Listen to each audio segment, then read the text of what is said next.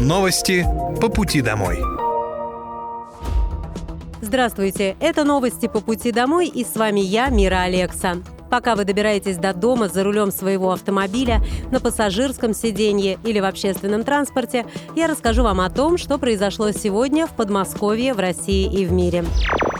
Вооруженные силы Российской Федерации продолжают проведение специальной военной операции. На Купинском направлении уничтожено более 50 украинских военнослужащих, две боевые бронированные машины, два автомобиля и самоходная гаубица 2С-3 «Акация». Кроме того, в районе населенного пункта Кисловка Харьковской области уничтожен склад боеприпасов 103-й бригады территориальной обороны. На Краснолиманском направлении за сутки уничтожено более 90 украинских военнослужащих, две боевые бронированные машины, три пикапа, самоходная гаубица «Гвоздика», а также гаубица Д-30. На Донецком направлении уничтожено более 300 украинских военнослужащих, три боевые бронированные машины, три автомобиля, самоходная артиллерийская установка «Акация», а также гаубица Д-20. На южнодонецком и запорожском направлениях потери противника составили до 40 украинских военнослужащих, три автомобиля, а также одна артиллерийская система производства США М-777.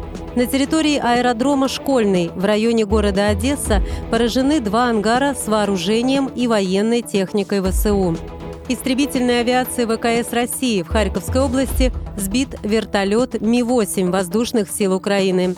Средствами противовоздушной обороны за сутки уничтожено 26 беспилотных летательных аппаратов. Кроме того, сбито три реактивных снаряда системы залпового огня «Хаймарс».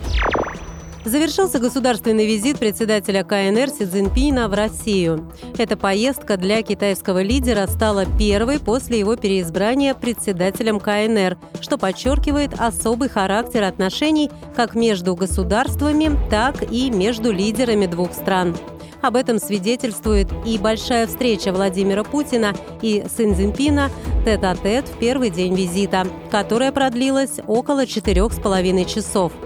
После были продолжительные переговоры с участием членов правительства, по итогам которых подписан план развития экономического сотрудничества Москвы и Пекина до 30 года. В частности, Россия поддержит китайский бизнес, который приходит на смену западным компаниям. Расчеты между двумя странами уже в большинстве своем перешли на рубли и юани. Более того, Владимир Путин заявил, что Россия поддерживает развитие расчетов в китайской валюте и при торговле с другими странами – Азии, Африки и Латинской Америки.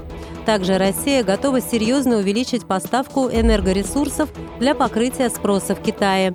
Уже согласовано строительство нового газопровода «Сила Сибири-2», а это больше 50 миллиардов кубометров в год.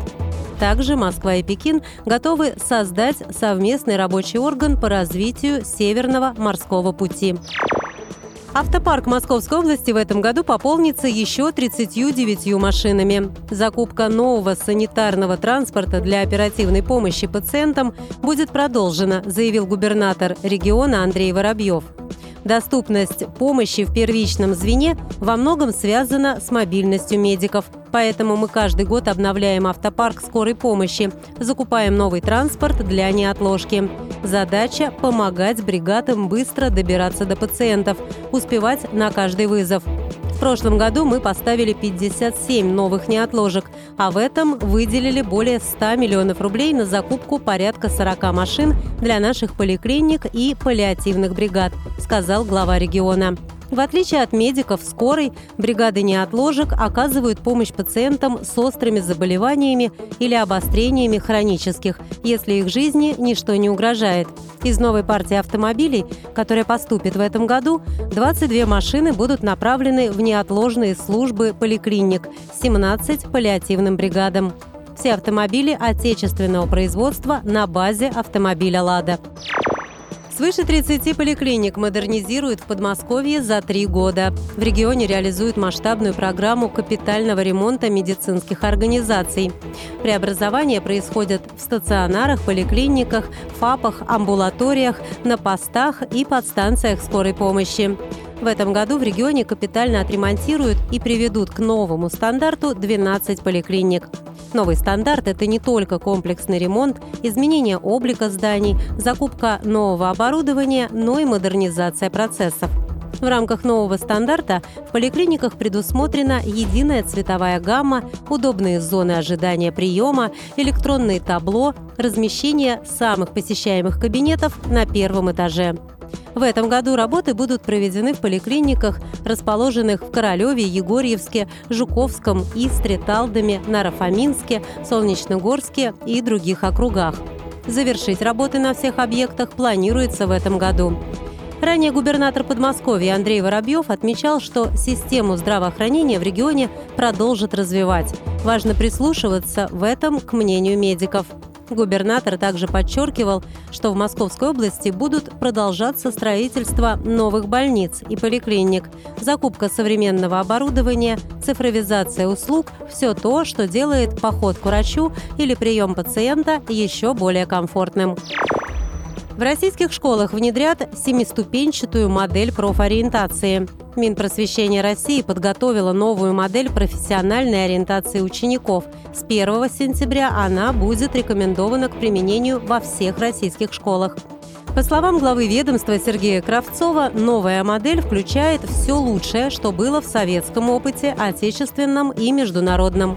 Как ожидается, программа будет развиваться по семи направлениям – предподготовка, урочная и внеурочная деятельность, воспитательная работа, дополнительное образование, профобразование и взаимодействие с родителями. Профильные предпрофильные классы, например, будут включать космические классы, классы в сфере информационных технологий, педагогические, предпринимательские и другие классы по профессиям, которые востребованы на рынке труда. Целевой аудиторией станут школьники 6-11 классов. Всего это около 8 миллионов детей, включая школьников с ограниченными возможностями здоровья. В Московской области бесплатно вакцинируют домашних животных от бешенства. Как рассказал первый замминистра сельского хозяйства и продовольствия Подмосковья Сергей Воскресенский, Домашних животных вакцинируют отечественными препаратами, которые соответствуют всем стандартам и нормам качества. Они есть в наличии в каждой государственной ветклинике области. Для удобства населения работают и мобильные пункты, где бригада специалистов также делает прививки.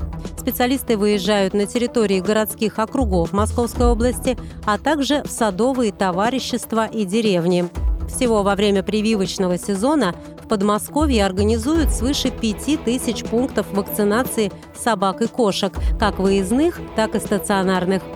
Иммунизация от бешенства необходима всем животным. С графиком выездных вакцинаций можно ознакомиться по телефону единого колл-центра Госветслужбы Московской области.